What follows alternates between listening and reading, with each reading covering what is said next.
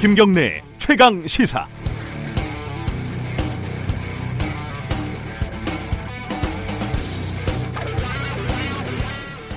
요즘 SNS에서는요, 국제도서주간 릴레이라는 게 새삼 유행이라고 합니다.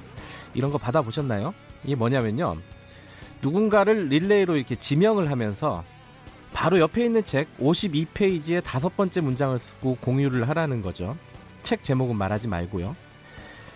이게 찾아보니까요, 근데 국제도서주간이라는 건 실제로 없다고 합니다. 마치 행운의 편지, 예전에 어릴 때 하던 그런 놀이죠. 그거 비슷하답니다.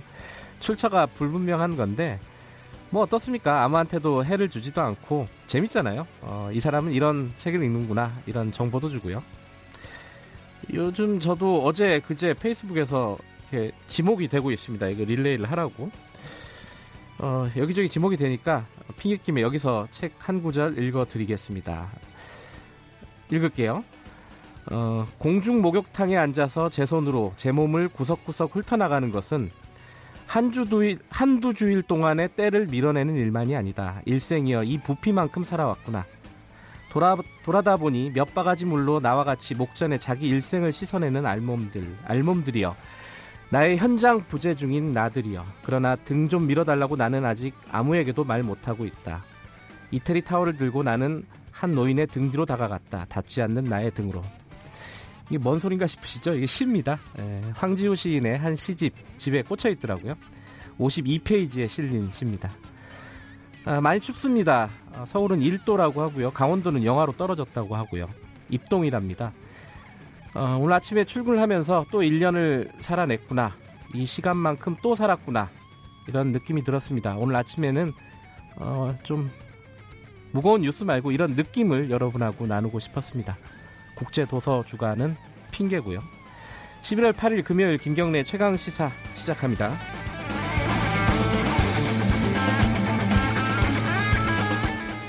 김경래 최강시사는 유튜브 라이브로도 함께하고 계십니다. 문자 참여 기다리고요. 샵 9730으로 보내주시면 됩니다. 짧은 문자는 50원, 긴 문자는 100원. 스마트폰 애플리케이션 이용하시면 무료로 참여하실 수 있습니다. 주요 뉴스 브리핑부터 시작하겠습니다. 고발뉴스 민동기 기자 오늘도 나와 계십니다. 안녕하세요. 안녕하십니까. 이거 릴레이 지명 받으셨어요? 저는 아직 안 받았습니다. 그래요? 네. 제가 지명해드릴게요. 제가 읽은 아까 그 구절이 무슨 시인지 혹시 들어보셨어요? 말씀해 주셔서 알았습니다. 황지우. 네네네. 제목은 모르시죠? 네. 이거 제목을 혹시 아시는 분, 이게 옛날 시라서 네, 아마 다들 기억을 잘 못하실 텐데 제목을 아시는 분 문자 주시면 제가 개인적으로 맞추시면은 선물을 드리도록 하겠습니다. 진짜로. 잘 모르실 거예요. 이게 너무 옛날 거고. 그래서 자, 오늘 뉴스가 많습니다. 금요일인데 일단은 어제 가장 큰 뉴스가 청취자분들 관심이 많으실 겁니다. 자사고, 국제고, 외고 이거를 2025년에 일괄적으로 사실상 폐지한다는 거죠. 그렇습니다. 예. 일반 고등학교로 일괄 전환을 하겠다고 방침을 예, 밝혔습니다. 전환 이후에도 기존 학교면과 교육과정을 그대로 유지할 수가 있는데요. 네. 정부가 연내에 일괄 전환을 위한 시행령 개정에 착수하기로 했고요. 네. 향후 5년간 약 2조 2천억을 투입을 해서 일반고 역량을 강화하기로 했습니다. 이 변경된 고등학교 체제가 적용이 되는 것은 현 초등학교 4학년부터인데요. 네. 전환 전에 입학한 학생들은 졸업 때까지 자사고, 특목고 신분을 유지합니다. 자사고와 특목고는 일반고로 전환된 이후에 학생 성발과 배정이 일반고와 동일하게 운영이 될 예정입니다. 그 전교조 등과 같은 진보 성향의 교육단체들은 환영한다는 그런 성명을 낸 반면에 네, 보수 성향 학부모 단체와 교총 등은 교육의 다양성 포기 선언이라고 강하게 또 비판을 하고 있습니다. 초등학교 4학년부터 적용이 된다. 그렇습니다. 제가 5학년입니다.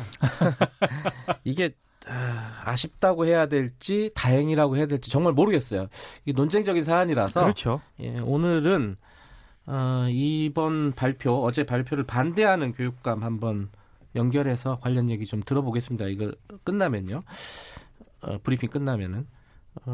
좀 논쟁적인 사안이라 여러 가지 좀 들을 말들이 있을 것 같습니다. 네. 다음 소식 전해주시죠. 미국이 국내 통신사들에게 중국 화웨이의 통신 장비를 쓰지 말라 이렇게 직접 압박을 한 것으로 확인이 됐습니다. 지금 키스 클라크 미 국무부 경제차관이 방한 중인데요. 네. 지난 6일 주한 미국 대사관에서 열린 만찬에 SK텔레콤과 KT 측을 초청을 했습니다.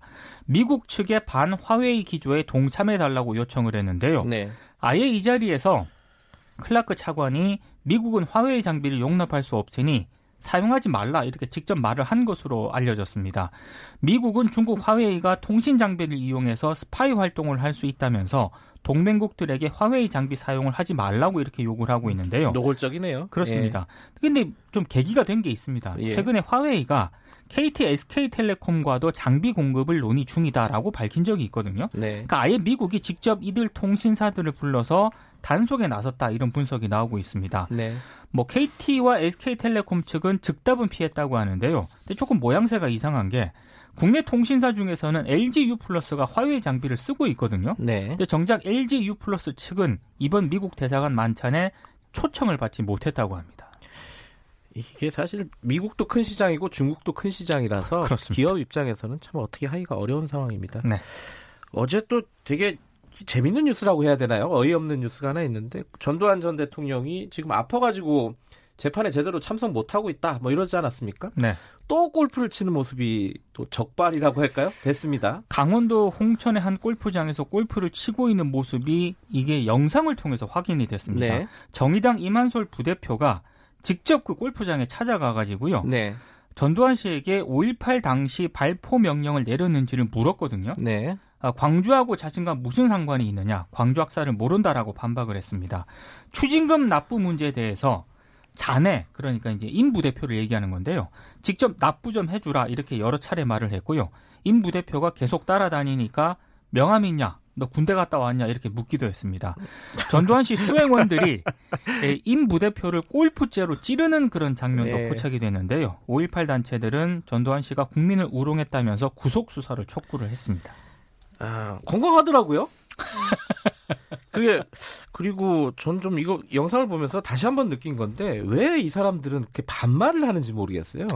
그 반말을 너무 일상적으로 하더라고요. 그러니까 이만솔 부대표가 애는 아니잖아요. 젊은 사람이긴 하지만은 거기다 대놓고 다 반말을 하고 그래 그게 전두환 전 대통령만 그러는 게 아니라 주위에 있는 사람들도 다 반말을 하더라고요. 수행원들까지 전부 그런 상종인지 뭐 잘 모르겠습니다. 어찌됐든 재판에 잘 참석하시기 바라겠습니다. 어제 북한 어민 2명이 강제 추방됐습니다. 이유가 있었죠. 네. 그 정부가 판문점을 통해서 북한 이탈 주민을 다시 북으로 강제 추방한 것은 처음인데요. 네. 통일부에 따르면 이들은 8월 중순 김책항을 출항을 해서 오징어 잡이를 하고 있었는데 네. 선장의 가혹 행위에 불만을 품고 3명이 공모를 해서 선장을 살해했다고 합니다. 네. 범행 은폐를 위해서 선원 15명도 살해한 것으로 파악이 되고 있는데요. 엄청난 사건이네요. 그렇습니다. 네. 이들은 귀순 의사를 밝히긴 했습니다만 정부가 봤을 때 정상적 귀순이라고 보기 어려운 데다가 범죄 이후에 도피 과정으로 판단을 해서 추방을 결정했다고 밝혔습니다. 근데 범죄자 추방은 국제적으로는 범죄인 인도 조약 등을 근거로 하고 있습니다만 네. 정부가 북쪽 사람을 추방한 선례라든가 이 법률 규정이 없거든요. 네. 남북 사이에 명문 합의도 없는 그런 상태입니다. 그래서 일각에서는 이 추방 조처가 온당했느냐 이런 또 비판도 제기를 하고 있습니다. 어찌됐건 16명, 15명 정도를 살해했다는 혐의를 받고 있는 사람을 받기는 쉽지는 않았을 것 같아요. 그렇습니다. 현실적으로. 그렇습니다. 예, 오늘 뉴스는 여기까지 듣고요. 근데 그 시 제목을 아시는 분들이 있네요. 어허. 이게 제일 먼저 말씀해 주신 분이 누구냐면은 K76098197 쓰시는 아이디 쓰시는 이렇게 어렵죠 아이디가 네, 황지우 시인의 나의 누드라는 시인데요. 야, 이게 저만 아는 게 아니었군요. 죄송합니다. 잘난 척해서. 예, 고맙습니다. 이분 혹시 문자 주시면은 이 아이디로는 제가 찾을 수가 없잖아요. 문자 주시면 제가 개인적으로 선물을 제가 전화 한 통화 원하시면은 문자로 주시기 바라겠습니다. 오늘 여기까지 뉴스 듣겠습니다.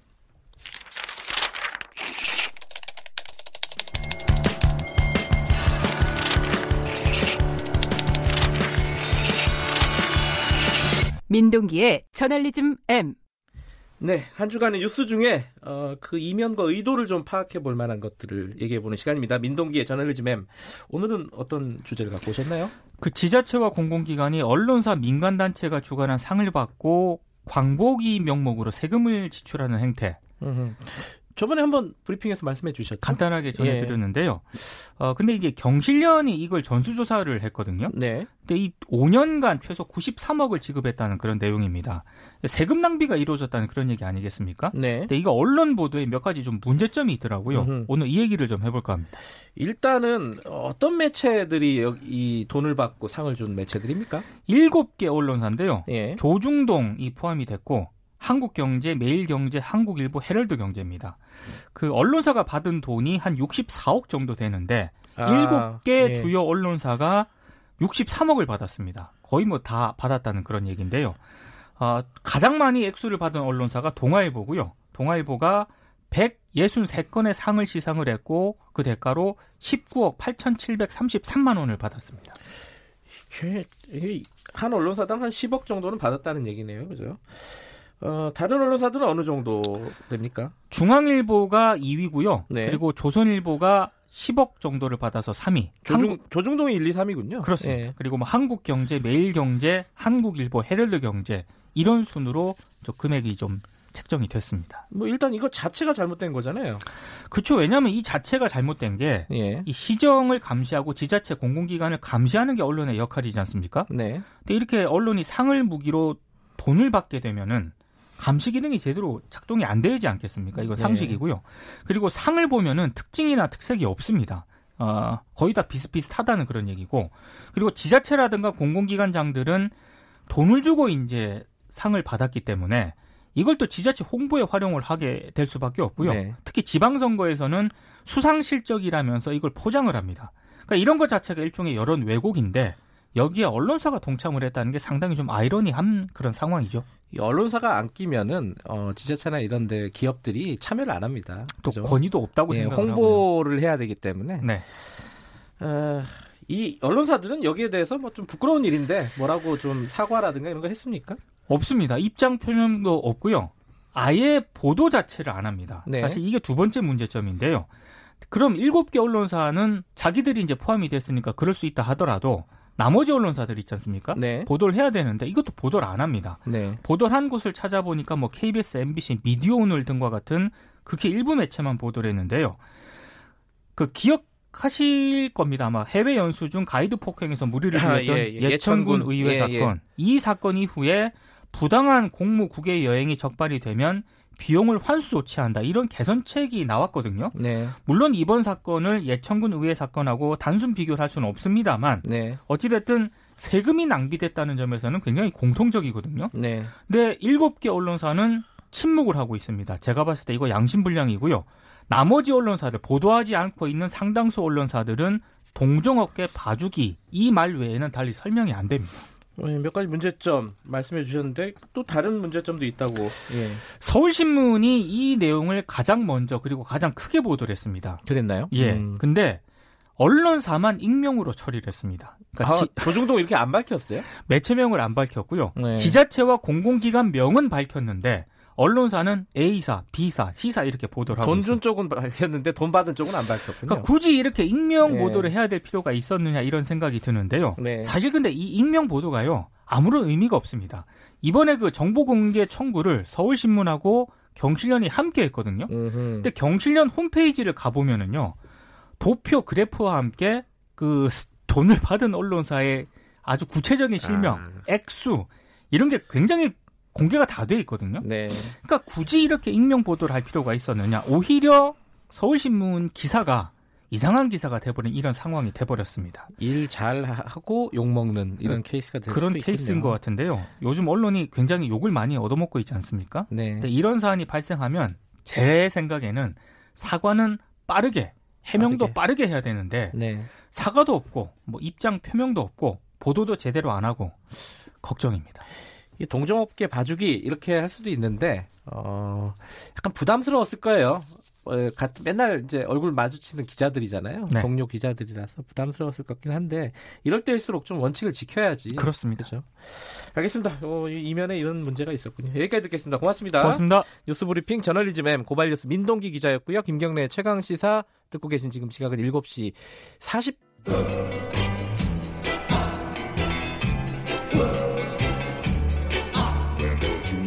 정글 같은 아침 시사의 숲에서 오늘도 웃고 울고 즐기며 사는 자연인 김경래 씨. 그의 하루 일과는 KBS 1라디오 김경래의 최강 시사를 진행하는 것으로 시작합니다. 그런데 이게 무슨 소리죠? 아침부터 열심히 준비한 자연인 김경래의 밥상 같이 드셔보실래요? 후회 없는 아침, 건강한 시사, 김경래의 최강 시사.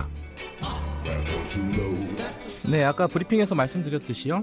어제 정부가 외국어고, 국제고, 자율형 사립고, 자사고라고 하죠. 이 세 개 고등학교 유형을 이제 완전히 없애기로 했습니다. 이제 2025년부터 없애기로 했고요. 이게 결국은 고교 서열화를 해소하겠다 이런 차원인데 이게 뭐 찬성도 있고 반대도 있고 굉장히 논쟁이 뜨겁습니다. 오늘은 일단은 강은희 대구시 교육감 연결해서요. 좀 반대하시는 쪽이죠. 관련해서 좀 얘기를 나눠보도록 하겠습니다. 안녕하세요. 네, 안녕하세요. 강은입니다. 네, 어제 정부 발표 어떻게 들으셨는지 좀 총평을 먼저 듣고 시작해 볼까요? 사실 걱정이 먼저 앞서는데요. 네. 최일선에서 교육 행정을 하고 있는 저로서는 네. 교육부가 각 교육청의 상황을 사전에 좀 더 명료하게 정리를 하는 게 바람직하지 않았나 싶습니다. 그 교육청마다의 사정이 다 다르고 네. 또 지역교육청의 자율성을 존중하고 더불어서 우리 전체 고등학교의 학교 자율성도 굉장히 중요한데요. 네. 학교의 다양한 특성과 또 상황을 일방적으로 무시하지 않았나 굉장히 실망스러운 그 결정이라고 보고 있습니다. 근데 이 자사고, 국제고, 외고 여기가 이제 대학이란다 고등학교를 서열화했고 그것 때문에 이제 고등학교 입시가 어릴 때부터 막 초등학교부터 시작됐다 이런 어떤 부작용이 있었지 않습니까? 이 부분에 대한 해소 차원인 것 같은데 정부 입장은 요건 어떻게 보세요? 물론 그런 그 경향성이 있었던 거는 저도 인정을 합니다. 네네. 그런데 이제 만약에 그렇다면 네. 그 부분을 해소하고 완화할 방안을 내놔야 되지. 네. 학생들이 다양하게 선택하고 학교의 자율성과 특성을 가질 수 있는 이런 제도를 일괄 폐지하는 거는 네. 더 문제가 되죠. 그게 서열화를 조장하면 그 요인을 살펴서 네. 다양성을 할 수 있는 양쪽의 정책을 같이 할 수 있도록 제도를 개선하는 게 맞다고 봅니다. 그러니까 일괄적으로 뭔가를 폐지하고 방향을 바꾸는 거는 좀 문제가 있다. 그렇죠. 조금씩 바꿔나가야 된다 이런 말씀이신가요 그러면? 예를 들어서 지금 자사고 정책이 나왔는 것도 왜 나왔는지를 한번 살펴봐야 되겠죠. 네. 그 서열화가 일부러 조장하려고 자사고를 설립한 건 아니지 않겠어요? 예. 그 당시에도 특정 지역의 쏠림 현상이 과도하고 네. 해외 유학과 그다음에 학생들이 다양한 교육을 받고 싶은데 별다른 방법이 없었어요. 고교 평준화가 진행이 되면서. 그래서 그 부분을 보완하기 위해서 그다음에 고등학교 교육력을 높이기 위한 방편으로 자사고를 설립을 시작을 했거든요. 네. 그때의 기억을 모두 잊어버린 것 같아요. 그러니까 시작은 그런 차원에서 됐는데 그 이후에 이 자사고나 이제 특목고 같은 경우에 비판하는 쪽에서는 이게 사실상 입시 학원된 거 아니냐 대학을 위한 그 더군다나 이제 의대 같은데 이런들 많이 보내면서 입시 학원된 거 아니냐 이런 비판을 하고 있어요. 그래서 어느 정도의 변화는 불가피할 것 같은데 그 부분은 인정하시는 건가요? 글쎄 저는 그 부분도 다시 한번 살펴볼 필요가 있다고 그래요? 생각해요. 네네. 이제 상당히 좀 우수한 아이들이 상대적으로 몰렸기 때문에 네. 그 학교에서 배출되는 학생들이 의과대학에 좀 더 상대적으로 많이 지원한 경향성은 있습니다. 네. 그렇지만 우리가 아이들 그 학교의 그 특정 학교의 교육 과정을 살펴보면 네. 2015 교육 과정이 들어가면서 상당히 교육 활동도 다양해지고 있거든요. 그래서 다른 측면은 완전히 무시한 결정이고요. 네. 그리고 한두 학교에서 그런 과도한 문제가 발생했다면 네. 그 학교와 협의를 해서 완화시킬 방안을 대책을 학교로부터 요구를 하면 되는 부분이고요. 네. 그런데 학교나 학생이 선택할 수 있는 길을 원천적으로 봉쇄한다는 거는 네. 또 다른 방법, 또 다른 대책을 세울 수 있도록 하는 것밖에 되지 않지 않나 저는 이렇게 보고 있습니다. 우리 대구 교육청의 경우에는 네. 특정 지역에 쏠림이 과도해서 초등학교, 중학교의 학급 평균이 엄청나게 높습니다. 네. 이런 부분은 만약에 이 제도가 고교 자사고나 특목고가 일괄 폐지가 되면 결국 어디로 다시 몰려올까요? 지금 이게 불보듯이 뻔한 상황이거든요. 그러니까 특정 지역으로 몰린다는 거죠? 그렇죠. 예, 교육감님 말씀은. 예. 네, 겨우 다양화시켜서 지역 분산이 어느 정도 이루어지고 있는데 그럼 그 다음 단계에서 쏠림의 방향은 예측이 가능한 상황입니다. 그러면은 원래 설립했었던 목적이 그런 지역적 집중을 막겠다고 했는 취지도 분명히 있었거든요. 네. 그러면 또다시 과거로 돌아가는 상황이 될 수밖에 없지 않을까 예. 염려스럽습니다. 대구 같으면 아까 말씀하신 게 성서 지역인가요? 거기 좀 지역적인 편중이 있는 거? 수성구. 수성 지역인가요? 예. 네. 그러면요. 이게 교육청에서 지금 교육감님 같은 경우는 반대하고 있지 않습니까? 강은희 교육감님은? 네, 맞습니다. 정부 발표가 있었고 교육청에서는 반대하고 만약 이런 상황이 벌어지면은 어떻게 되는 거예요? 시행은 어떻게 되는 겁니까 이게? 더구나 이제 더 염려스러운 거는 현 정부의 그 기간이 아니라 네. 다음 정부 때 폐지하겠다는 거거든요. 네. 그러면 정권이 바뀌었을 때 어떻게 될지에 대한 불안함도 국민들은 있는 거죠. 저희 교육계에도 있고요. 네. 그래서 이렇게 정책이 지속 가능하지 않을 가능성을 두고 정책 발표를 한다는 거는 교육을 더 혼란스럽게 하지 않을까 예. 그런 염려도 있습니다. 그 학부모 단체나 뭐 교원 단체 이런 데서는 법적인 어떤 대응도 하겠다 헌법소원이라든가요 이렇게 밝히고 있는데 교육감님은 특별히 어떤 대응 계획을 갖고 계신가요?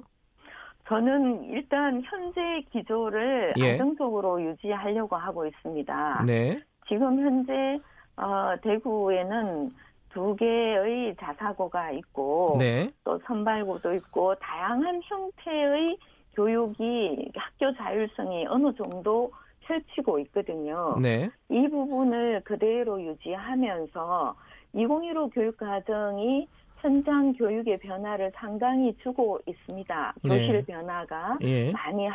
학생들이 굉장히 활동이 다양해지고 진로나 특성을 찾는 활동이 고등학교 과정에서도 굉장히 활발해지고 있거든요. 네. 과거에는 학습의 흥미가 떨어진 아이들이 그냥 자고 그다음에 어느 학교 수업도 빠지고 이런 게 많았는데 지금은 그런 부분이 서서히 해소되고 있는 상황이거든요. 네. 이런 부분을 좀 더 강화시켜서 아이들이 학습에 몰입할 수 있도록 좀 더 살펴보는 게 중요할 것 같고요.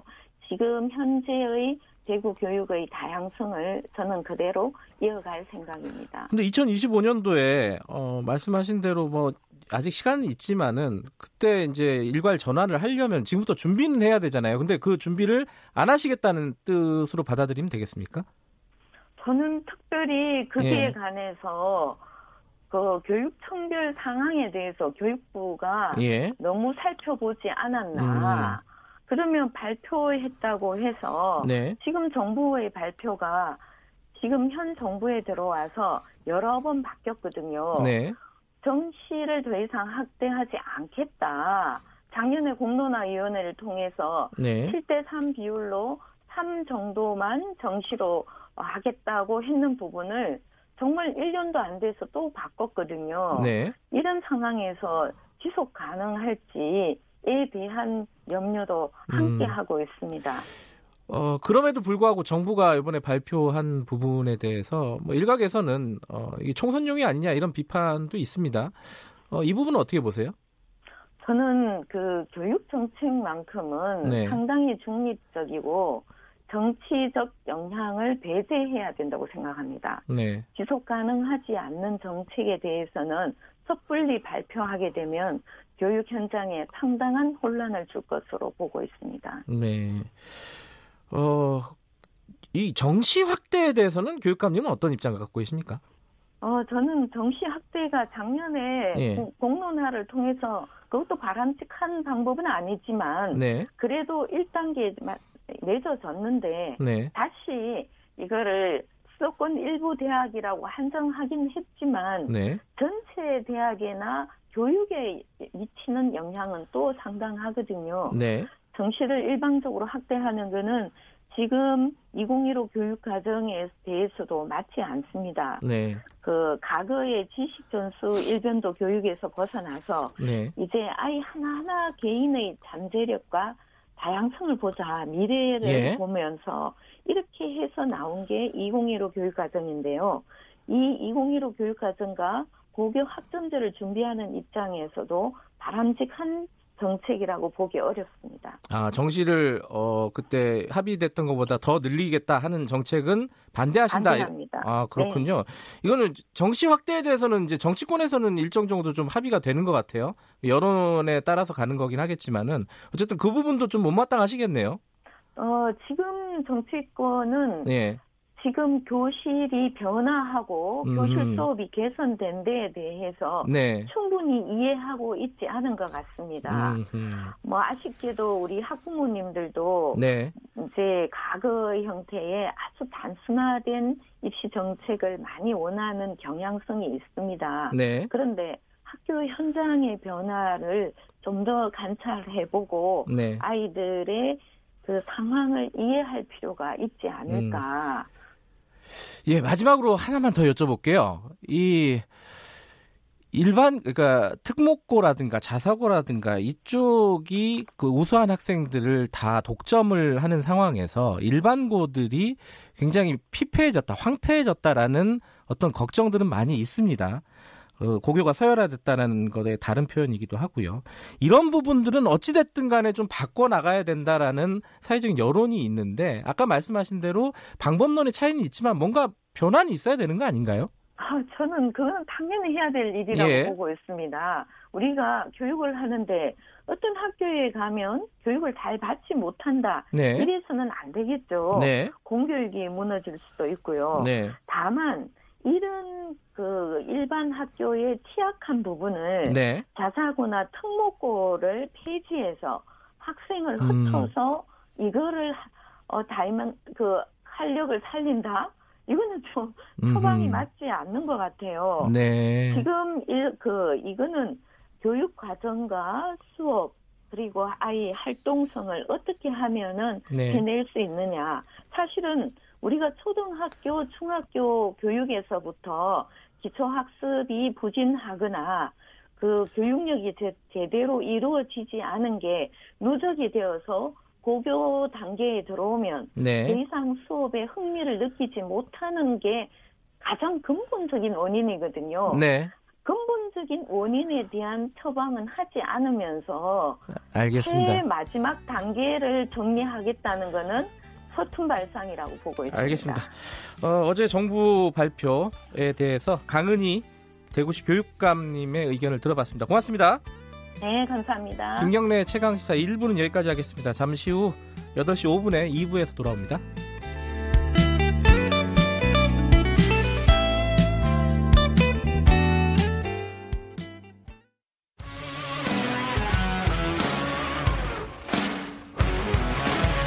뉴스타파 기자 김경래 최강 시사.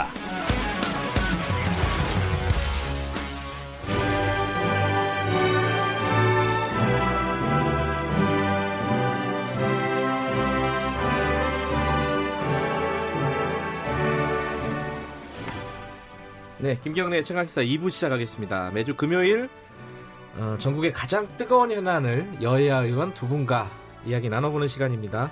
최고의 정치, 오늘도 어김없이 두 분 나와주셨습니다. 먼저 더불어민주당 김진표 의원님, 안녕하세요. 네, 안녕하세요. 네, 그리고 자유한국당 김영우 의원님, 안녕하세요. 네, 반갑습니다. 네, 김경래 최강시사는 유튜브 라이브로도 함께하고 계십니다. 이 코너는 유튜브로 많이 보시더라고요. 두 분이 나오셔서 그런지. 저만 나오면 잘 안 보는데. 샵 9730으로 문자 보내주시면 제가 대신 질문해 드리도록 하겠습니다. 짧은 문자는 50원이고 긴 문자는 100원 들어갑니다. 스마트폰 애플리케이션 콩 이용하시면 무료로 이용하실 수 있습니다. 제 1부 시작하면서 퀴즈라고 해야 되나? 냈는데 그 문자로 보내주신 분 중에 2020님이 말씀해 주셨어요. 그 황지우의 나의 누드. 김경래 기자는 너무 진행을 잘하는데 뭔가 감성적일 때는 어색해하는 것 같아요. 그런가요? 예, 제가 감성적이지 못해서 제가 2020님에게는 따로 전화를 드리도록 하겠습니다. 오늘은 사실은 총선 얘기를 해야겠죠, 그죠? 총선 얘기를 해야 되는데 뭐 한 말씀씩만 듣고 넘어갈까요? 일부에서 그 저희들이 어제 교육부에서 발표한 그 자사고, 외고 폐지. 일괄 전환, 폐지라고 해도 될 것 같기도 하고 일괄 전환이라고 얘기해도 될 것 같고요. 어떻게 생각하시는지 한 말씀만 좀 들을까요? 그 좀 전에 강은희 대구교육감 연결해서 얘기 들었거든요. 네. 뭐 반대한다는 입장이셨는데 그 약간 다른 의견이실 수도 있을 것 같은 김진표 의원님 말씀 잠깐만 듣고 김영우 의원님 말씀 듣고 본격적으로. 예. 이제 교육의 다양성이라고 하는 것은 필요한데 네. 문제는 몇몇 학교가 우수한 학생을 다 뽑아가는 잘못된 선발 시스템. 그러니까 네. 자사고나 외고나 이런 데가 특차 모집이라 그래가지고 먼저 뽑고 나머지를 일반 고등학교에 배정하는 이런 시스템은 잘못됐다고 생각합니다. 그러나 이제 우리가 어차피 사립학교가 많기 때문에 네. 사립학교들의 그 사학의 권학 이념에 맞는 그런 특색을 살린 교육은 필요한데 그런 선발 시스템을 차별화하는 이런 의미의 자사고 특목고는 언제고 정리되어야 되고 네. 그동안 역대 정권이 쭉 그렇게 노력을 해왔죠. 예. 김영우 의원님께서도 한 말씀 듣고. 예. 네, 교육은 정말 100년지 대계인데 5년 단임제 정권이 이렇게 고등학교 시스템을 쥐락펴락하면서 마음대로 하는 것은 네. 교육 정책이 아닙니다. 정책이라고 할 수가 없어요. 예. 이렇게 되면은 분명히 아마 강남에 있는 학교만 좋아질 겁니다. 그렇게 되면은 이것은 모르겠습니다. 이번에 이런 정책이 나오게 된 계기도 아마도 조국 전 장관 딸의 부정입시, 특혜 의혹 이것 때문에 불거진 거 아니겠어요? 하지만 교육 정책을 이렇게 그냥 어떤 그 이슈를 덮기 위해서 한다는 느낌을 지금 가지고 있어요. 저는 지금 교육부의 교육 정책은 정책이 아니라고 봐요. 이것은 정말 대한민국 교육을 더 혼란스럽게 만드는 것이다. 아주 잘못된 일이죠. 총선용이라는 말씀이신 것 같은데. 그럼요. 네, 그건 어떻게 봐야 돼요? 지방자치단체별로 네. 교육 경쟁을 해야 되는 것이 선진국의 일반적인 그런 지방자치의 모습이거든요. 네. 근데 우리는 지방자치단체 장이 교육에 관한 권한이 전혀 없어요. 그 문제부터 먼저 헌법 개헌을 통해서 부여해 주어서 예, 지금 김영우 의원이 걱정하시는 강남에만 좋은 제도다. 이렇게 돼서는 안 되죠. 그래서 네.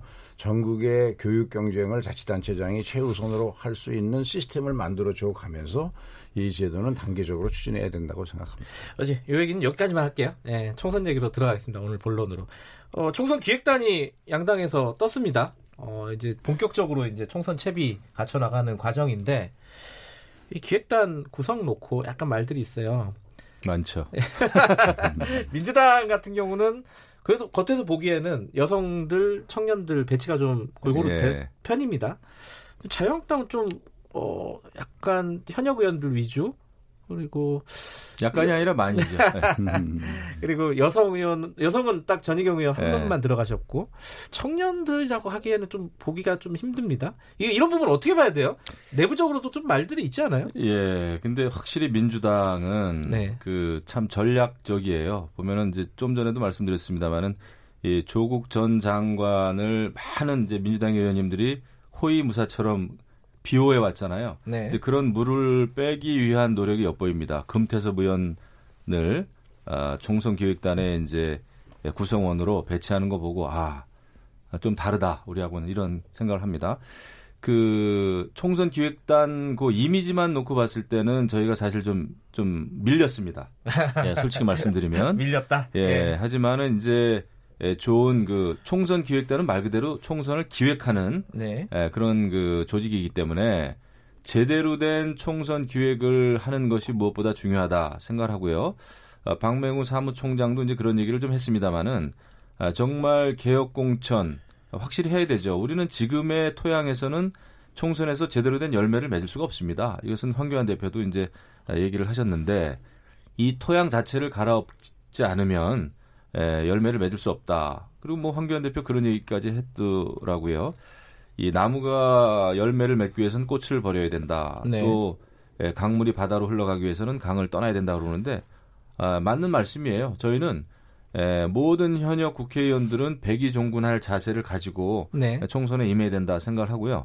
뭐 끝까지 지켜봐 주십시오. 우리는 좌파 정책, 좌파 정권이 망친 대한민국을 바로 세우기 위해서 이제 범보수 대통합이라고 하는 시대적 사명을 완수하면서 꼭 개혁을 해야 된다 이런 생각을 하고 있죠. 보수 대통합 얘기 조금 이따 할 텐데 뭐 그러시죠. 예, 김진표 의원님 말씀 좀 한 말씀 듣고 넘어가야 될 것 같아요. 뭐 총선기획단은 심지어는 보수 성향의 언론까지도 민주당에 더 후한 평가를 줬고 또 한국당 내에서 김영우 의원 지금 말씀처럼 여러 의원들이 비판적인 의견을 냈더라고요. 네. 근데 우리는 이제 당원에 충실하게 3분의 1 어떤 위원회든지 3분의 1은 여성으로 한다는 당원이 네. 있어요. 그리고 이번에 돋보이는 것은 2030 세대가 4명이나 포함되어 있었으니까요. 15명 중에. 그럼 반면에 이제 한국당은 결국 그 황교안의 사람들로만 구성된 것 아니냐 이런 비판이 당내에 있는 것 같고요.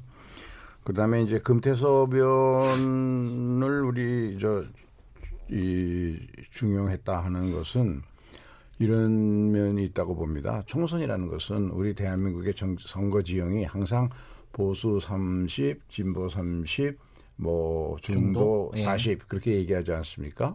근데 선거 특히 국회의원 선거라고 하는 것은 이제 어느 지지 정당이 없는 국민들을 누가 더 많이 호소력 있게 그 득표할 수 있느냐 이거기 때문에 그러려면 금태섭 의원이 민주당의 적극적 지지층들은 좀 싫어할지 몰라도 그러나 우리 민주당에 대해서 다소 비판적인 생각을 갖고 있는 사람들의 목소리는 대변해 줄 수 있거든요. 네. 총선기획단이라는 건 바로 그런 점을 노리려는 기획을 해야 된다는 점에서 저는 잘한 일이라고 생각합니다.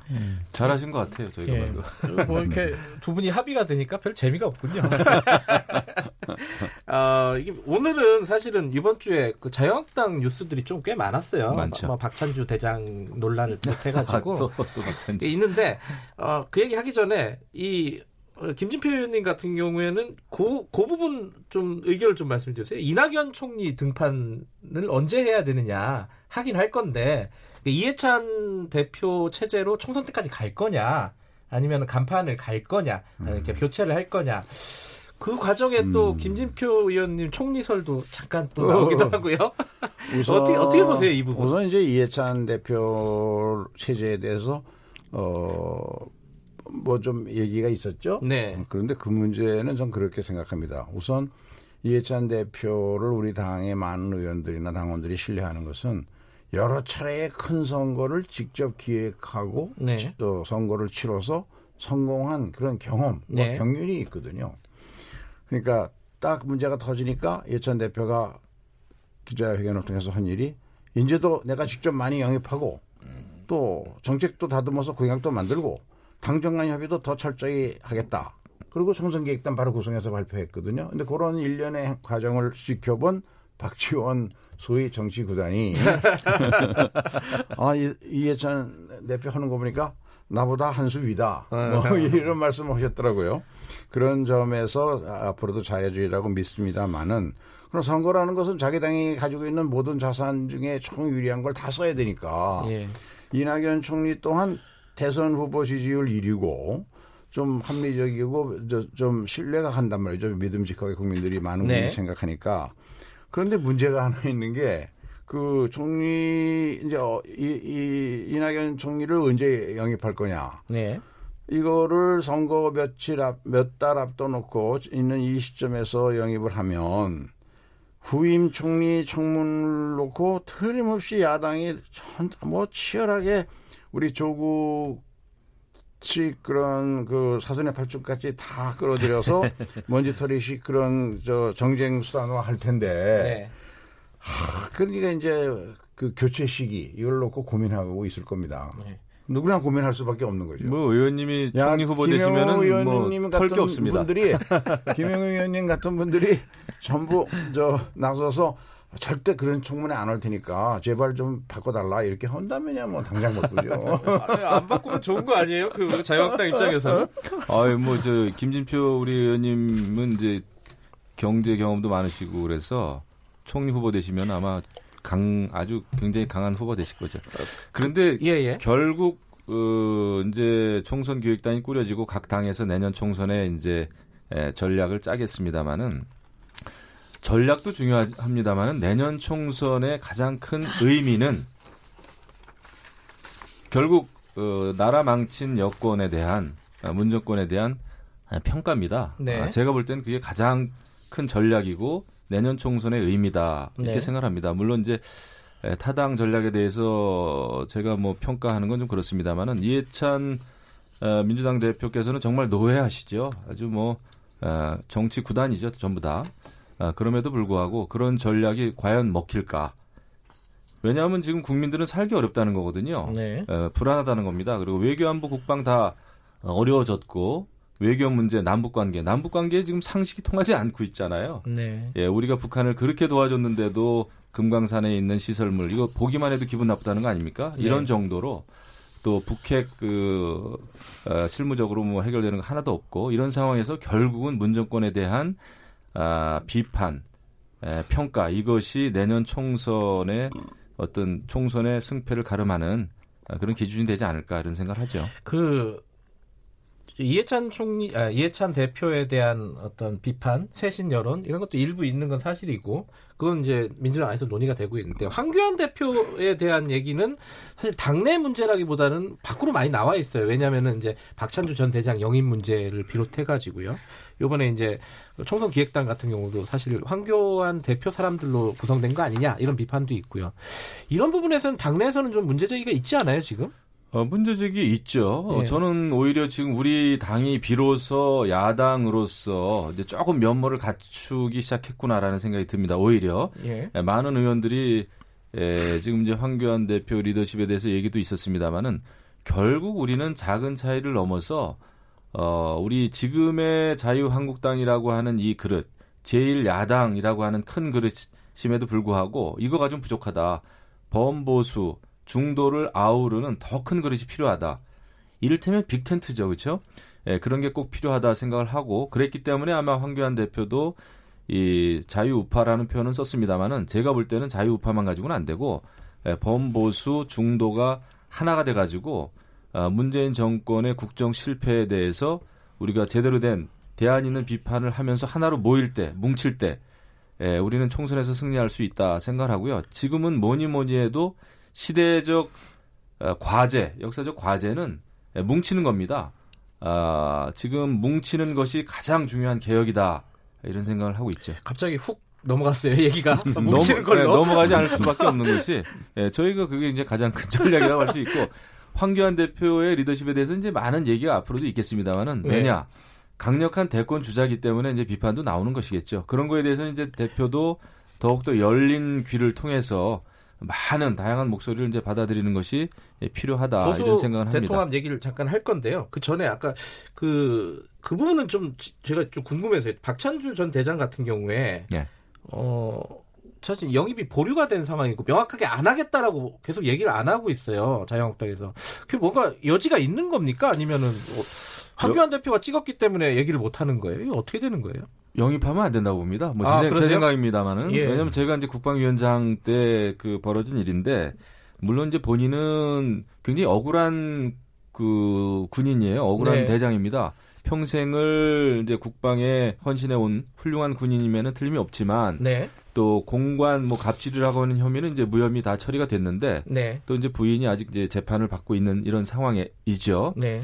아, 지금 그 박찬주 대장이 그 영입에 있어서 논란의 중심에 서는 것은 아주 우리 자유한국당으로서는 실수한 거다 이런 생각을 합니다. 우리는 보수 특히 이제 중도 무당층한테 어필할 수 있는 그런 인물들이 많이 있고 우리는 이제 스타 중심에 또 특권층 중심에 판검사, 교수 이런 분들을 영입의 대상으로 삼는 것은 저는 옳지 않다고 봐요. 10월 광화문 국민항쟁에서 보였듯이 나라를 걱정하는 많은 일반 국민들, 보통 사람들이 광화문에 모이지 않았습니까? 나라를 지키는 많은 훌륭한 각 분야에서 정말 자수성가한 분들, 조국 전 장관의 특권층 이런 거하고는 아주 대비되는 이런 분들이 많이 있거든요. 그런 알겠습니다. 분들을 영입하는 것이 의미 있는 인재 영입이다 이런 생각을 하죠. 김영우 의원님 의견이 궁금해서 여쭤본 건데 명확하게 말씀을 해주셨어요. 그 저희 보수 대통합 얘기는 김진표 의원님이 먼저 좀 평가를 좀 해주시죠. 네. 지금 움직임이 유승민 의원과 황교안 대표가 지금 이제 활발하게 움직이고 있는 상황이고요. 근데 밖에서 보기에는 유승민 의원은 한국당하고 통합한다 그러면 모욕적이다 처음에 막 그랬었거든요. 근데 입장이 많이 바뀐 것 같기도 하고 이 움직임에 대해서 민주당은 어떻게 평가하고 계시는지. 네, 우선 그 황교안 대표가 한 말은 핵심이 자유우파 빅텐트를 네. 만들기 위해서는 필요하면 한국당 간판도 내리고 뭐 자기도 자리에 연연하지 않겠다 이렇게까지 이제 던졌죠. 네. 그런데 여기에서 분명하지 않게 얘기한 게 탄핵에 관한 문제를 약간 흐렸어요. 네. 그동안 유승민이 3대 원칙이라고 주장해왔던 것을 다시 반복하고 있는데 그게 탄핵을 인정해야 된다. 네. 한국당은 해체되어야 한다. 네. 그리고 개혁보수 기치로 서로 함께 새 집을 지어야 된다. 네. 그랬는데요. 이 선거 때마다 빅텐트론이 나오는데 많은 경우에 작은 여러 개의 텐트로 선거 치는 경우가 많았죠. 그러면 이 빅 텐트를 만들려면 네. 가장 문제가 되는 장애가 뭘까? 제가 보기에는 탄핵에 대한 문제입니다. 지금 뭐 자유한국당은 뭐 탄핵 뭐 오족 뭐 이거를 청산하지 않으면 자유한국당이 아니라 우리 공화당인가? 네, 우리 공화당. 그러고. 예. 자유한국당 안에도 사실상 탄핵에 친박계 성향을 가진 분들이 상당수가 있고 네. 이런 거를 고려했는지 안 그러면 황교안 대표 스스로가 좀 그 박찬주 씨를 1호로 영입하려다는 것을 보면 근데 얘 박찬주 씨가 바로 삼천교육 때 발언을 했단 말이죠. 이게 사고가 이게 우리 공화당적 사고 내지는 정광훈 목사 같은 사고를 가진 사람이 이게 70년 전에 있었던 삼천교육대를 우리 국민들이 지금 2020년 지금 들어야 되는가. 네. 근데 그런 사람을 인재 영입 1호로 하겠다는 것은 황교안 대표의 그런 정서, 공감 능력 이거를 지금 말해주는 거라서 이런 걸 종합해 볼 때 과연 하나의 빅텐트에 황교안 대표가 결단을 내릴 때가 왔다고 생각합니다. 이 문제는 우리 공화당이나 정강호 목사 같은 그런 극단적인 극우 보수 세력까지도 다 빅텐트에 모으려고 하는 거냐. 그런 빅텐트로 해가지고는 우리 선거에서 야당은 좋죠. 우리 여당은 좋습니다. 좋아요? 좋죠. 그렇게 빅텐트에 다 모이면 대구 경북은 25석밖에 안 되고 영남이 40석 65석이지만 수도권 122석. 거기 수도권의 국민들이 그걸 그런 보수를 대한 보수라고 생각할 수 있겠습니까? 알겠습니다. 그 유승민 의원 쪽하고 네. 잘 대화가 될 것 같아요. 예상을 하신다면 곧 내부적으로 좀 잘 아시니까 김영훈 의원님께 좀 여쭤볼게요. 그 정치적 대통합이라고 하는 것은 말처럼 쉬운 건 아니에요. 솔직히 말씀드리면 네. 저는 이제 강력하게 대통합해야 된다고 이제 주장을 하고 있습니다. 여기에서 통합이 되기 위해서는 자기가 가지고 있는 걸 내려놔야 됩니다. 네. 그런 자기 헌신, 희생이 없이 자기 거를 그냥 가지고 통합하겠다 그랬을 때는 국민도 믿지 않고 통합도 되지 않겠죠. 이제 그런 이제 큰 숙제가 남아 있습니다. 그럼에도 불구하고 저희는 무조건, 아까도 제가 반복적으로 말씀드리고 있습니다만은, 좌파가 망친 대한민국, 이거 범보수 중도가 살리기 위해서는 작은 차이를 넘지 않으면 우리는 아무것도 할 수 없다. 아, 그래서 지금 이제 유승민 대표도 뭐 세 가지 조건 뭐 이런 거 이제 얘기를 했습니다만은 뭐 다 좋습니다.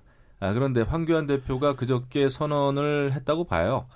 과거에 잘못된 것에 대해서, 과거에 대해서 우리는 아무도 그 책임으로부터 벗어날 수 없다. 모두가 책임이 있다.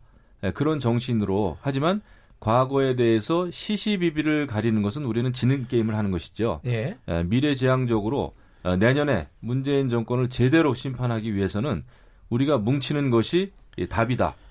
그런 거, 그것보다 더 중요한 지금 명분과 가치가 있을까요?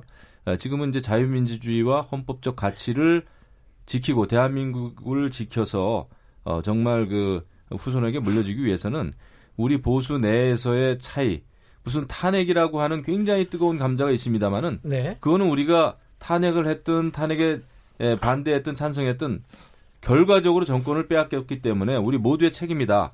라는 것이 기본 입장이 돼야 될 거다, 이렇게 생각을 하죠. 탄핵에 대해서 입장을 분명하게 하지 않은 상황에서도 합칠 수 있다, 이렇게 받아들여도 되나요? 그렇게 해야 됩니다. 왜냐하면 탄핵의 강을 넘자라고 하는 유승민 대표의 그 원뜻도 저는 그렇게 이해하고 있어요. 탄핵이라는 거에 대해서 시시비비를 가려보자 하면 그게 가려지겠습니까? 저는 알겠습니다. 안 된다고 봅니다. 우리가 부부간에도 정말 해결 안 되는 일에 대해서는 얘기 꺼내지 않는 것이 오히려 답이다 생각합니다. 그러면은 그 탄핵은 그렇다 치고 자유한국당 간판 내리는 것도 김영우 의원님 괜찮다고 보세요? 그 황교안 대표도 얘기했잖아요. 저희는 내년 총선에 이기기 위해서는 발전적 해체까지도 생각을 해야 돼요. 예, 하나가 돼야 되는 건 시대적인 선택이 아니라 필수입니다. 마지막으로 한국당 초선 의원들이 삼선 의원 중진들에게 험지 출마해라, 뭐 이런 얘기 했습니다. 삼선이시잖아요. 어떻게 보십니까? 초선이고 삼선이고 뭐 육선이고 저희는 백의종군할 자세가 돼 있다. 저는 이렇게 보고 그런 자세로 밀고 나가야 된다 생각하고요. 이것을 이런 또 어떤 이번에 이제 총선을 자기 정치의 어떤 기득권을 살리려고 하는 정치적인 재기를 하겠다라고 하는 것은 굉장히 이기적인 자세다 생각하고 우리는 모든 걸 내려놓을 자세가 되어 있습니다. 김영우 의원님 말씀이 많아진 건 오늘 이번에 자유한국당 이슈가 좀 많아서 그렇습니다. 이해해 주십시오, 김진표 의원. 제가 한마디 김영우 의원 말씀에 대해서 5초 내에 반박할 게 하나 있습니다. 그 친박이 망친 대한민국이라 그러는데 정확하게 얘기하면 여기까지.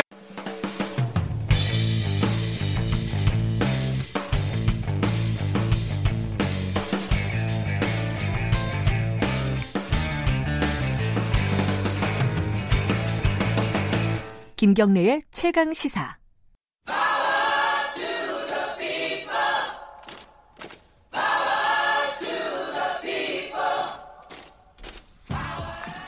네, 김경래의 최강 시사 3부 시작하겠습니다. 을의 입장에서 을의 목소리를 통해 함께 사는 세상을 생각하는 시간입니다. 지금은 을밀대 민생경제연구소 안진걸 소장님 나와 계십니다. 안녕하세요. 네, 안녕하십니까. 예. 아, 근데 유튜브에 보니까 이분이 항상 댓글을 남기시는데 테스터 TV님? 라디오 들으시는데 또 TV님이시네요. 테스터 TV님이 항상 8시 반까지만 딱 들으시는가 봐요. 그래서 아마 안진걸 소장님은 한 번도 본 적이 없을 것 같은데 그분이 항상 떠날 때 경례형 나 출근할게, 그리고 손이라도 흔들어주지 막 이런 말씀 항상 남기고 가세요. 예, 좋은 분이시네요. 항상. 근데 제가 못 봐가지고 손을 못 흔들어드렸습니다. 아, 그래. 월요일 날 흔들어드리겠습니다. 아니, 제 이야기 하시려고 했던 거 아니에요? 아니에요. 아, 아니구나. 저는 안진걸 소장님한테 큰 관심은 없습니다. 아니, 아까 그분이 손 흔들어 떠나면서 안진걸 소장을 못 봐서 아쉽네요. 그런 얘기 보통 그러려고 소개하잖아요. 그런 얘기 전혀 없습니다. 예, 지금부터 대신하겠습니다. 예. 오늘 갖고 오신 얘기는 82년생 김지영인데 이게 을밀대하고 무슨 관련이죠? 자, 그 80일 김지영 소설과 영화를 보면요. 일부 남성들은 여성의 고통만 너무 과장됐다라고 네. 볼멘소를 하시는 분들도 있더라고요. 경우에 따라서는 어떤 여성보다 더 힘든 경험을 겪은 고충을 겪은 남성 입장에서는 서운할 수도 있겠다는 생각도 들어요. 하지만 이게 젠더 갈등의 소설의 영화가 아니고 잘 보면 서로를 더 이해하고 이해해줄 수 있고 특히 제도적으로 아이를 낳고 기르는 일은 얼마나 귀한 일입니까. 지금 저출생 고령화로 대한민국 잘못하면 재앙으로 간다라는 책까지 받고 있는데 네. 근데 아이를 낳아서 경력이 단절되고 육아라는 엄청난 고통을 겪고 우울증도 겪고 심지어 비용도 엄청 들잖아요. 그 문제에 대한 고통을 말한 건데 그걸 너무 예를 들면 영화에 대한 평점 테러 같은 게 있었다는데 그건 좀 야박하다. 이제 이런 얘기를 들려고 그래요. 그래서 여성의 고충을 해결하기 위해서라도 또 아이를 많이 낳는 좋은 그 대한민국의 미래를 위해서라도 일면 이 영화를 보니까 육아휴직 제도가 화제가 되고 있어요. 그래요? 남편이 쓰려고 하거든요. 아, 영화 안에서? 예, 영화 안에서 네. 시어머니님이 말리고 직장에서도 눈치를 준다. 네. 잘못하면 갔다 왔을 때 책상이 없을 수도 있다. 뭐 이런 식으로 이야기가 나와요. 근데 육아휴직을 그래서 제가 조사를 해봤어요. 진짜 2017년도까지 그때 겨우 10%를 넘었더라고요. 남자들이. 아, 남성들에 한해서 네. 예, 10%. 근데 저는 금요일날 항상 좋은 소식 알려드리고 싶잖아요. 예. 정말 대한민국도 점점 좋아지고 있습니다. 올해 상반기에는 전체 육아휴직 중에 남성이 20% 그러니까 상반기에 전체 육아휴직자 5만 4천 명 정도인데 남성이 20%로 늘어났어요. 그러니까 점점 이제 육아도 엄마랑 아빠가 함께해야 된다. 그 소설 김정희에서 가장 인상적인 대사는 뭐냐면요. 이겁니다. 지영아 내가 오빠가 도와줄게. 그래요 계속. 여러 번 힘들 때마다. 그러면 안 되는데. 그러니까 뭐라 하냐면 지영 씨가 오빠 왜 뭘 도와줘? 오빠 일인데. 그러니까요. 아이 키우고 집안일하는 게 네 일이야. 오빠 일이야. 왜 도와준다고 해? 저는 그거 보면서 정말 뜨끔했고. 절대 그 얘기하면 안 됩니다. 반성이 많이 됐으니까 자기 일이잖아요. 그럼요. 사실은. 그렇게 인식을 해도 50%를 하기가 어려운 게 사실인데 그런 인식 같이 했으면 좋겠는데 그래도 이렇게 20%나 육아휴직이 늘어난 거예요. 근데 안타까운 게 대기업하고 공무원 중에 주로 늘어났어요. 그럼요. 예, 60%. 한 60%가 그래요. 노조가 있거나 예, 대기업 맞습니다. 공무원 이쪽이 쉽죠 아무래도. 그래서 을밀대를 통해서 다시 한번 저는 비정규직이나 300인 미만 사업장 이 비공무원 이쪽이 출산율도 낮아요 실제로. 그렇죠. 예, 이건 통계로 나왔어요. 그러니까 저출생이 큰일이라고 이야기하시는 분들 심지어 굉장히 나라 사랑을 앞장서 이야기하는 정치인들 분들한테 호소드리고 싶어요. 저출생 문제의 가장 강력한 해법은 뭐냐면요. 모든 조사에서 나와요. 일단 육아휴직을 엄마 아빠가 둘 다 쓰게 해주는데 소득이 안 줄어들게 해주면 되는 거예요. 그렇죠? 네. 그럼 엄마 입장에서 그거에 대해서 독박육아라는 두려움도 없어지잖아요. 그다음에 여성들이 아이를 낳기 어렵게 되는 게 뭐냐면 방금 이제 출산의 그런 고통뿐만 아니라 육아휴직 독박을 해야 되는 거라든지 경력 단절 문제가 반드시 발생하잖아요. 대부분 직장에서 여성들이 임신하거나 출산하면 사직을 공고한다거나 아니면 뭐 갔다 왔는데 진짜 자리가 없어갖고 사실상 내쫓는 거나 이런 일이 있거든요. 네. 현행 법에 그런 식으로 불이익을 주면 3년 이하의 징역이나 3천만 원 이하의 벌금을 때리게 돼 있긴 해요. 아, 그 법 위반이에요? 예, 법 위반이에요. 남녀공평등법 위반이고 그러는데 너무 미미합니다. 아예 아니 국가적 대사라면서요. 출산과 육아가. 그리고 당신은 사랑받기 위해서 태어난 사람이라는 노래도 엄청 부르잖아요. 모든 아이는 우리 모두의 아이라는 말도 하고. 그런데 아이 낳고 출산한 사람이 불이익을 당한다? 그 육아휴직 급여도 처음에는 세 달은 80%를 줘요. 평균 임금에, 네. 통상 임금에. 뒤로 가면 50%밖에 안 줘요. 네. 그럼 왜 여성이 육아휴직 많이 쓰는지 여기서 답이 나오죠. 자, 소득이 확 줄어들잖아요. 누군가 육아휴직을 쓰면 엄마, 아빠 중 한 명이. 그러면 엄마, 아빠, 이것도 편견하고 차별에 관련되어 있거든요. OECD에서 남녀 간 임금 격차 가장 크잖아요. 우리나라에서요. 우리나라가요. 한 30% 정도 차이가 나거든요. 그러면 김경래 남편하고 안진걸 부인이 둘이 회의할 때 이러는 거예요. 안 좋은데요? 그러니까 아주 안 좋은 상황인데, 예를 들면 제가 여성이라고 치고, 진순이라고 치고, 네. 오빠가 4천만 원 벌고 내가 3천만 원 버니까, 오빠가 그냥 일을 해. 내가 쉬어야지 가계 소득이 줄어드는 게 줄어들잖아요. 맞벌이 부부 입장에서는. 그러니까, 자, 아이는 엄마만 키워야 된다라는 봉건적 독박 육아의 잘못된 편견과 관념. 두 번째, 현실적으로 남녀 간의 임금 격차라는 차별 속에서 맞벌이 부부들이 엄마가 육아휴직을 선택하면 안 돼. 내몰는 거죠. 이런 조건이라면 그다음에 교육비, 주거비, 의료비, 통신비, 미자비, 교통비 이렇게 과도한 조건이라면 맞벌이 부부 또는 여성, 남성, 엄마, 아빠 아예 못 납니다. 예. 어제 저희가 그 김기식의 식스센스라는 코너에서 네. 출산율, 출생률이라 그러죠 요새는. 그렇죠. 이제. 출생률에 대해서 얘기를 했었는데 좀 있으면 이제 총 인구수가 줄어듭니다, 그죠? 예, 지금 이미 2028년에 준다고 예. 지금 추산이 돼 있는데 그게 앞당겨진다는 거예요, 그죠? 예. 그런데 정부가 발표한 최근에 발표한 그 대책들은 굉장히 미진하다. 김기식 위원장도 그렇게 평가를 했거든요. 예, 우리 법률권 내 싱크탱크이신데 예. 근데 그런 지적들이 제가 지난번에도 몇 번이나 일면 국가장학금의 성적 기준이 완화돼야 된다. 네. 대학생 절반이 장학금을 하나도 못 받고 있다. 네. 그에 대한 굉장한 문제의식과 비판이 있다 해도 지금 현 정부에 대한 안 받아들일 면이 있어요. 네. 저는 그건 굉장히 문제라고 생각을 해요. 근데 이번에 총선기획단에 뭐 방금 전에도 토의하셨지만 네. 20대, 30대 많이 들어갔잖아요. 민주당은 예, 그렇게 제일 들어갔죠. 먼저 그러니까 네. 민주당이 제일 먼저 할 일은 교육비, 주거비, 의료비, 통신비, 양육비를 확 줄여주는 일이고 네. 여성이 아이를 가졌다는 거로 박수를 받고 우리 회사에서 환영을 받아야지 네. 경력단절력으로 내몰리는 일을 없애야 됩니다. 네. 그다음에 아동수당 이야기도 하나 해드릴게요. 자, 우리 지금 합계 출산율 1%도 안 되는 거 지금 널리 알려주고 있잖아요. 네. 스웨덴은 지금 1.8명입니다. 프랑스는 2명 가깝습니다. 이 나라들의 공통점은 뭐냐면 일단 아이를 낳으면 무조건 축복을 해주고 심지어는 결혼했냐 안 했냐 동거했냐 안 했냐 뭐 이런 거 물어보지도 않는 어떤 문화를 이제 주는 네. 겁니다. 부담 없이 잘 낳을 수 있도록 있잖아요. 편견이 시달리지 않게. 두 번째는 비용 부담이 없게 해야 되는 거 없는 겁니다. 아동수당을 저희들이 조사해보니까요. 독일은 만 18세까지 25만 원을 줍니다. 네. 저소득층 거기다 플러스 알파를 더 줘요. 그러니까 같은 아이를 낳아도 보편적으로 25만 원 주고 저소득층 플러스 알파 더 주는 거예요. 네덜란드도 27만 원, 38만 원을 줘요. 그러니까 우리는 근데 이제 10만 원입니다. 네. 그것도 이제 만 6세까지만 올해 9월부터 그것도 일부 진전이 있었죠. 만 5세 이하에다가 만 6세 이하로. 네. 근데 점점 그러니까 대한민국도 유럽 선진국처럼 좋아지고는 있지만 너무 속도가 더디는 거예요. 그러니까 방금 김기식 전 의원 말씀처럼 이 속도가 더디면 어떻게 되냐면요. 애를 안 낳는 속도가 더 빨라져 버리는 겁니다. 그럼 나중에 우리나라의 생산과 경제는 누가 합니까?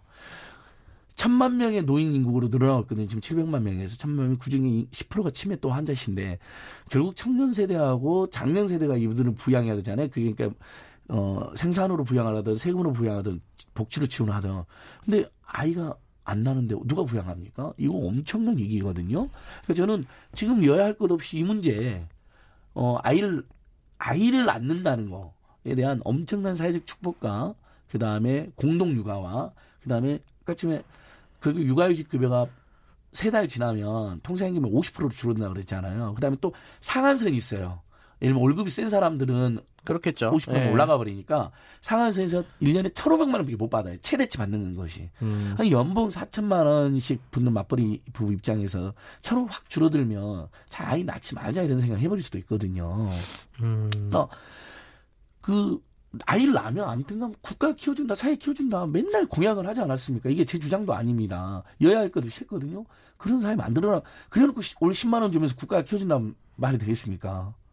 근데 이게 저도 제가 애를 낳았을 때 육아휴직을 썼거든요. 예. 2009년이었어요. 벌써 예. 10년이 됐네. 그때 제가 KBS를 다니고 있었어요. 예.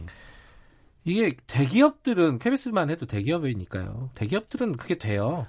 왜냐면은 그 회사도 여유가 있고 대기업 다니는 사람들은 임금은 상대적으로 높잖아요. 맞습니다, 맞습니다. 중소기업이나 근데 다니는 분들이 그게 쉽지가 않아요. 회사도 쉽지가 않고 이런 거에 대한 좀 대책들이 있어야지 좀 문제 해결되지 않을까 싶어요. 맞습니다. 올해도 20%를 넘기 했지만 상반기에 네. 57%가 대기업 300인 이상 사업장이거든요. 나머지는 네. 더 내려갈수록 못 쓰는 거고 네. 공무원은 이미 2017년도 20%를 넘었어요. 네. 그러니까 비공무원들은 육아휴직도 못 쓰고 출산도 심지어 못 하고 있는 상황이거든요. 그래서 이렇게 하자는 겁니다. 그러니까 맞습니다. 예를 들면 방금 말씀드린 독일이나 네덜란드 같은 사례를 읽어보면 스웨덴이나 25만 원, 30만 원은 보편적으로 아동수당을 주고요. 네. 저소득층에는 플러스 알파로 준다고 그랬잖아. 오히려 이제 더 주는 거죠. 그렇게 해서 소득 재분배 효과도 생기고 네. 양극화도 이렇게 극복할 수 있고 저소득층 아이 키우는 비용이 더 모자랄 테니까요. 네. 이런 정책들을 내놔라는 거고요. 육아휴직, 예를 들면 남성 육아휴직을 활성화시키기 위해서도 예를 들면 독박 육아를 막으려고 보세요. 네. 그럼 지금 20%밖에 안 되니까 예를 들면 6개월 정도를 지금 스웨덴은 90일을 의무화해놨어요. 남성 육아휴직을요. 네. 의무화해놓은 거예요. 90일을. 우리도 예를 들면 90일에서 6개월 정도를 의무화한 다음에 근데 아까 말씀드린 것처럼 엄마는 3천만 원, 아빠는 4천만 원, 엄마는 2천만 원, 아빠는 3천만 원 이런 가구가 많잖아요. 맞벌이 부분. 그러니까 네. 남자들이 못 쓰게 된단 말이에요. 급여가 확 줄어들어 버리기 때문에. 그러니까 예를 들면 그 남성이 육아휴직을 하는 경우에는 네. 그 남성이 받았던 급여의 만큼 육아휴직의 상한선을 돌파시켜주는 거죠. 네. 예를 들면 다른 나라들 중에 뭐 그 통상임금 80%까지 주는 경우가 있거든요. 근데 우리는 지금 50%만 준다 그랬잖아요.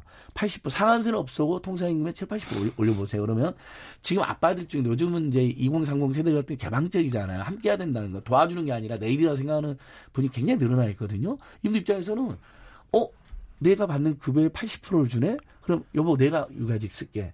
이렇게도 나설 것이고요. 거기다가 예를 들면 90에서 6개월 정도 의무화하면서 그걸 지원해준다든지 이런 조치를 취해달라는 겁니다.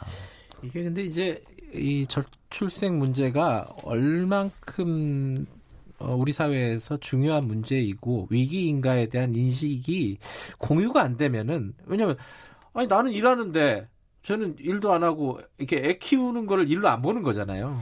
그 80% 받으면은 야 이거 너무 억울한 거 아니냐 일하는 사람 이런 인식들이 있단 말이죠. 근데 그 돈도 결국은 예. 국가가 주는 형태를 취하지만 네. 고용보험기금에서 조성되거든요. 그러니까 네네. 설령 아이를 안 낳거나 아이 이미 낳아가지고 그 혜택을 못 받는 분들 입장에서도 결국은 동료가 낸 고용보험료 꼬박꼬박. 네. 사측하고 노동층 50%씩 내잖아요. 그걸로 조성되는 금액이기 때문에 그냥 국가의 생돈이 예산이 들어가는 건 아니에요. 엄밀하게 네. 따지고 보면. 예. 개인 이미 본인들이 낸 고용보험기금에서 내는 거거든요. 우리 고용보험도 다 내잖아요. 직장인들. 그러니까 그런 거 생각하면 결국 우리 사회에 나중에 생산과 경제를 아이들이 많이 태어나서밖에 할 수가 없다. 그다음에 네. 결국 내수 활성화가 수출과 대기업으로 의존한 한국 경제에서 내수 활성화, 소비 활성화가 대안이라고 다들 이야기하잖아요. 근데 예를 들면 누가 사줄 사람이 있어야 될 거 아니에요. 네. 사줄 돈이 있어야 될 거 아니고. 그러면 그건 서민하고 청년을 집중적으로 지원해가지고 그들이 소비 여력을 회복해주고 동시에 그들의 출산을 할 수 있는 마음을 먹게 해줘야 되는 거거든요. 다음에 양육비, 그 다음에 평등하고 공정한 육아, 거기에다가 제일 청년들이 많이 뽑는 게 육아도 출산 도와주지 마라. 먼저 주급도 도와달라 그러거든요. 집이 있어야 애를 낳든 말든 할 거 아니야. 살아갈 거 아니야. 이러거든요. 그러니까 딱 주가하고 양육만 저는 장담할 수 있습니다. 대한민국 국민들이 억지로 안 낳는 게 아니거든요. 네. 물론 이제 부부간에 합의해서 안 낳는 분들도 있습니다. 요즘에는. 뭐 그런 다양한 라이프스타일을 우리가 또 존중을 하잖아요. 근데 낳으려고 했는데도 못 낳는 경우는 이건 정말 사회가 치유해야 되나요? 근데 이제 육아휴직은 네. 사실 1, 2년이잖아요. 애 낳고. 네. 그 뒤가 사실 더 문제예요. 그 뒤에 이제 뭐 어린이집, 유치원, 그러니까 부부가 맞벌이를 하면은 이게 애를 케어할 수 있는 사람이 없거든요, 사실. 맞습니다. 그러니까 이 부분이 좀 문제인데. 그러니까 그 부분까지도 이제 돌봄으로 이제 그렇죠. 연결이 되는 건데. 현재로는 만 8세 초등 2학년 이하에서 부부가 각각 1년씩은 쓸 수 있습니다. 예, 그러니까 합하면 2년인 거잖아요. 예, 합하면 2년이니까 8세에서 6년은 맞벌이 부부하면서 이제 다 어린이집이나 그렇죠. 유치원에 보내는데 그런 곳이 또 비리도 막 심하고 비용도 많이 들리기도 하니까 문제가 되는 거죠. 그래서 양육수당도 도입돼서 근데 그것도 10만 원입니다. 그러니까 굉장히 분명히 아이 키우기 좋은 환경 네. 만든다는 건 수십 년째 공약이었거든요. 여야가. 근데 실제 양육수당 10만 원, 아동수당 10만 원 주고 어떻게 아이 키우라는 겁니까? 그 김순애 님이 이런 말씀 보내주셨어요. 그 어린이집에서도 어린이를 싫어한다고. 이게 무슨 말이냐면 직장맘한테 눈치를 준다. 양육비 지원보다 저는 이게 핵심일 수도 있을 것 같아요. 어린이집에 7시 반까지 믿고 맡길 수 있었으면 좋겠다. 아이를 늦게까지 맡기는 거 너무 불편하다. 이게 실제로 애를 키워보면은 돈도 중요한데 돈이 다가 아니더라고요. 맞습니다. 지원을 받는다고 해서 해결되는 문제가 그렇죠. 또 아니에요. 돈을 지원을 받았는데 우리 입에 맡겼는데 예를 들면 일 안 하는 엄마나 아빠가 5시 안팎에 찾으러 오잖아요. 네. 그럼 굉장히 이제 클리어한데 저도 이제 애 찾으러 많이 가봤잖아요. 언급길에 늦어가지고 한 7시 반, 8시 가면 선생님도 피곤해 보이고 아이도 피곤해 보이는 게 역력을 해요. 물론 돈 때문에 힘들었던 것도 사실이지만 그것도 힘들었어요. 맞아요. 그래요. 그러니까 정말 맞벌이 부부들이 예를 들면 요즘 아무리 회사에서 정시 퇴근한다 해도 눈치보다 일하다 잠무하다 보면 7시, 8시 퇴근하면 많잖아요. 예. 그러면 어린이가 9시인데 예를 들면 9시나 10시에도 편안하게 맡기고 믿고 맡길 수 있고 찾아갈 수 있는 그게 또 국공립이 훨씬 낫겠죠. 그러니까 그런 시스템을 만드는 게 늘어나야 됩니다. 예. 예. 여기까지 듣겠습니다. 그 6776님이 소장님, 안진걸 소장님 말씀 듣다 보니까 빠져듭니다. 이런 말씀. 예. 그래서 왜 이런 말씀을 하신지 잘 모르겠습니다. 그래서 영학 김정하고 소수 김지영 일부 남성들은 남성들 고충 간과했다는데 아니 육아휴직 쓰기 어려운 거 남성들 고충 있고 군대 갔다 고충 알아요. 그만하세요. 하지만 이 영화 소설 보면서 서로 도와주는 서로 이해하는 분위기 만들자고요. 알겠습니다. 고충에 있는 모든 사람을 돕자. 예, 네. 82년생 김지영이라는 영화를 통해서 육아나 육아휴직 그 이외 뭐 보육 그렇죠. 뭐 이런 얘기들을 좀 나눠봤습니다. 예. 오늘 말씀 감사합니다. 예, 고맙습니다. 민생경제연구소 안진걸 소장이었습니다. 김경래 최강시사 듣고 계신 지금 시각은 8시 47분입니다.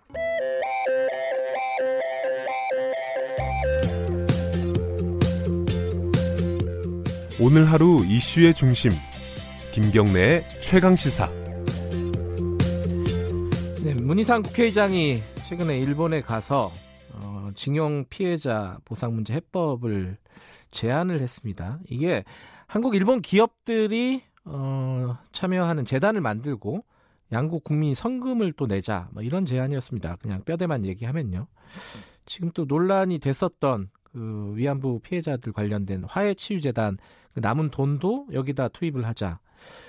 이게 최근에 이제 한일 갈등 상황을 좀 돌파하기 위한 제안인 것 같은데 일본 쪽도 받아들이지 않았고 우리 정부도 좀 선을 긋고 있고 더군다나 위안부 피해자들 그리고 강제동원 피해자들이 반발하고 있습니다.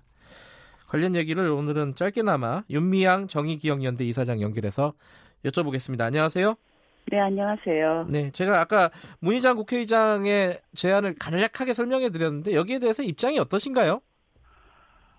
이건 2015년 한일 합의보다도 훨씬 더 후퇴한 그런 안이고요. 무엇보다도 피해자들을 네. 뭐랄까 그동안 일본 정부가 계속해서 범죄 인정과 사죄와 배상 방식이 아닌 위로금 지급하겠다라는 이야기들이 위안부뿐만 네. 아니라 계속 나왔었어요. 네. 그것을 한국의 국회의장이 스스로 마치 피해자들 동정의 지급량 지급으로 네. 대하는 이런 의견들이 여기 안에 다 들어가 있는 거죠. 그러니까 문희상 의장의 말에 뭐 사죄라든가 배상이라든가 이런 부분에 포함이 안 돼 있다 이런 부분이 이런 말씀이신 거죠? 무엇보다도 한국 사법부가 배상 판결을 내린 것을 희석하기 위한 그것조차도 그 의미조차도 국회의장이 나서서 평가절하해버리는 네. 의미도 없는 것으로 취급해버리는 그러한 실수를 하셨다. 이렇게밖에 볼 수 없어요. 한일 위안부 합의, 그러니까 2015년 그 박근혜 정부 때 했던 합의보다 더 후퇴한 안이다. 네, 그렇습니다. 이게 근데 이제 이 현실론을 얘기하는 쪽도 있어요. 지금 이제 한일 관계가 완전히 틀어막혀 있는 상황에서 뭐라도 좀 제안하고 움직여야 되지 않느냐 뭐 이런 네. 차원의 얘기를 또 하는 쪽도 있습니다. 여기에 대해서는 어떻게 보세요? 근데 경제 문제, 외교 문제 그리고 그것을 과거 역사 문제와 연관지어서 어떤 거래 수단으로 삼는 것 아하. 그거는 1년 후, 2년 후, 10년 후 네. 똑같은 현실을 반복한다라고 생각을 합니다. 네. 지금 74년이 우리가 해방된 지 74년이 지났지만 계속해서 한일 간의 갈등이 만들어지고 있는 그 밑을 보면 결국은 역사적인 문제잖아요. 네. 그러니까 가해자는 가만히 있고 피해자가 나서서 우리 해결하자. 이것 주면 우리가 해결할게. 이제 이거 주면 해결할게 하다가 이제는 우리가 이거 알아서 스스로 만들게. 너 우리랑 같이 잘 지내자. 네. 이게 지금 문희상 의장의 발상이거든요. 네. 이거는 사실은 피해자들에게도 굉장히 굴욕적인 것뿐만 아니라 그동안 세계 역사에서 세계 국제 무대에서 위안부 피해자들과 그 일제 강제징용 피해자들이 만들어왔던 인권의 기준을 네. 뭉개버리는 정말 부끄러운 그런 어떤 아니다 그렇게 생각할 수밖에 없어요. 역사적인 피해 이 부분을 거래의 대상으로 삼아서는 안 된다 이런 말씀이시네요. 네. 네. 근데 사실 이쪽 궁금한 거는 문희상 국회의장이 일본에 가기 전에 혹시 뭐 정의기억연대를 뭐 포함해서 이쪽 위안부 단체라든가 이런 쪽과 이런 부분에 대한 좀 협의는 없었습니까? 언급은 없었어요? 전혀 없었고요. 그래요? 그래서 저는 정치권이 왜 이렇게 피해자들을 전혀 고려하지도 않고 네. 당사자가 있는 문제에 대해서 이와 같이 폭력적인, 네. 그러니까 일방적인 그런 방식으로 문제를 해결하려고 할까, 처리하려고 할까 하는 그런 질문을 던질 수밖에 없어. 우리가 2015 한일합의가 피해자를 배제하고 청와대와 일본 총리 관계끼리 일을 진행했다라는 것 때문에 얼마나 다 분노하고 네. 피해자들이 우리를 무시하는 것이냐라고 분노했던 것이 불과 얼마 지나지 않았잖아요. 네. 그 상처가 피해자들에게 그대로 남아있는 것이고 네.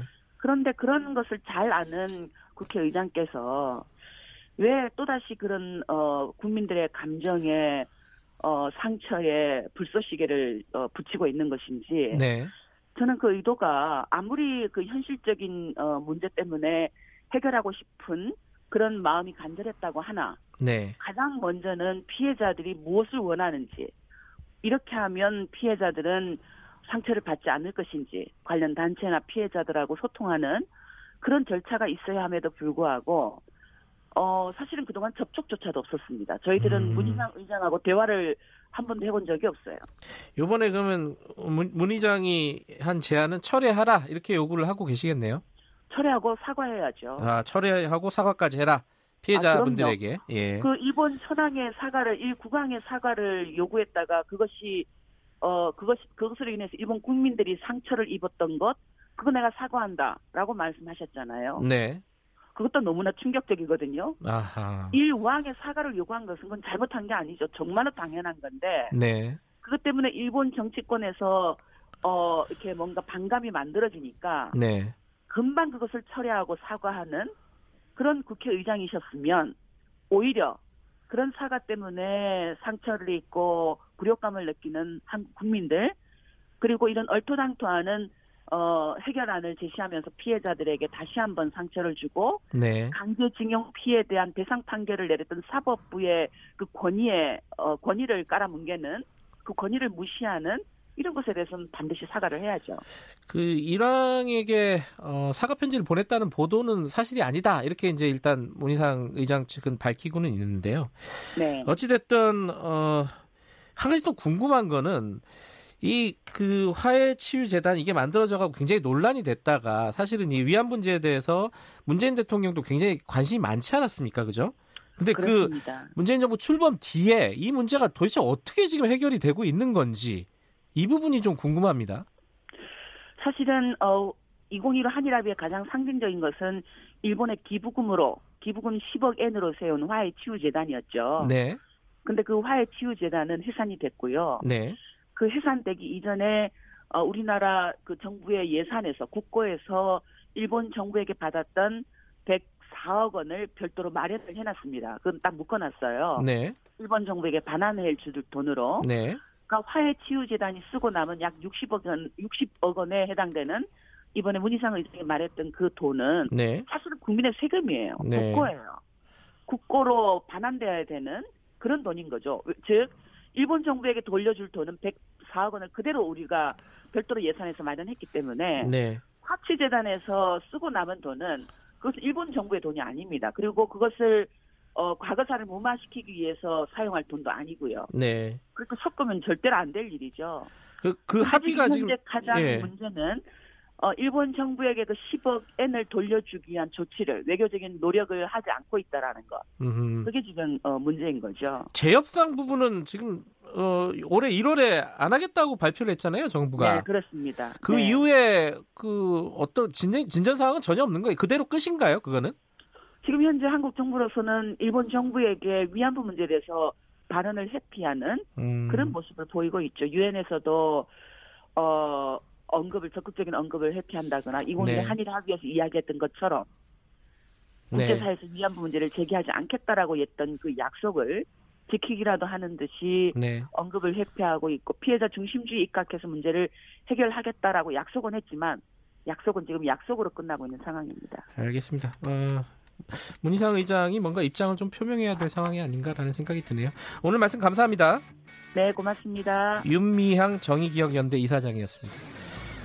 11월 8일 금요일입니다. 김경래 최강시사 오늘을 여기까지 하겠습니다. 금요일 잘 마무리하시고요. 주말 잘 쉬시고요. 일하시는 분도 있겠지만요. 저는 뉴스타파 기자 김경래였습니다. 다음 주 월요일 아침 7시 25분 다시 돌아오겠습니다.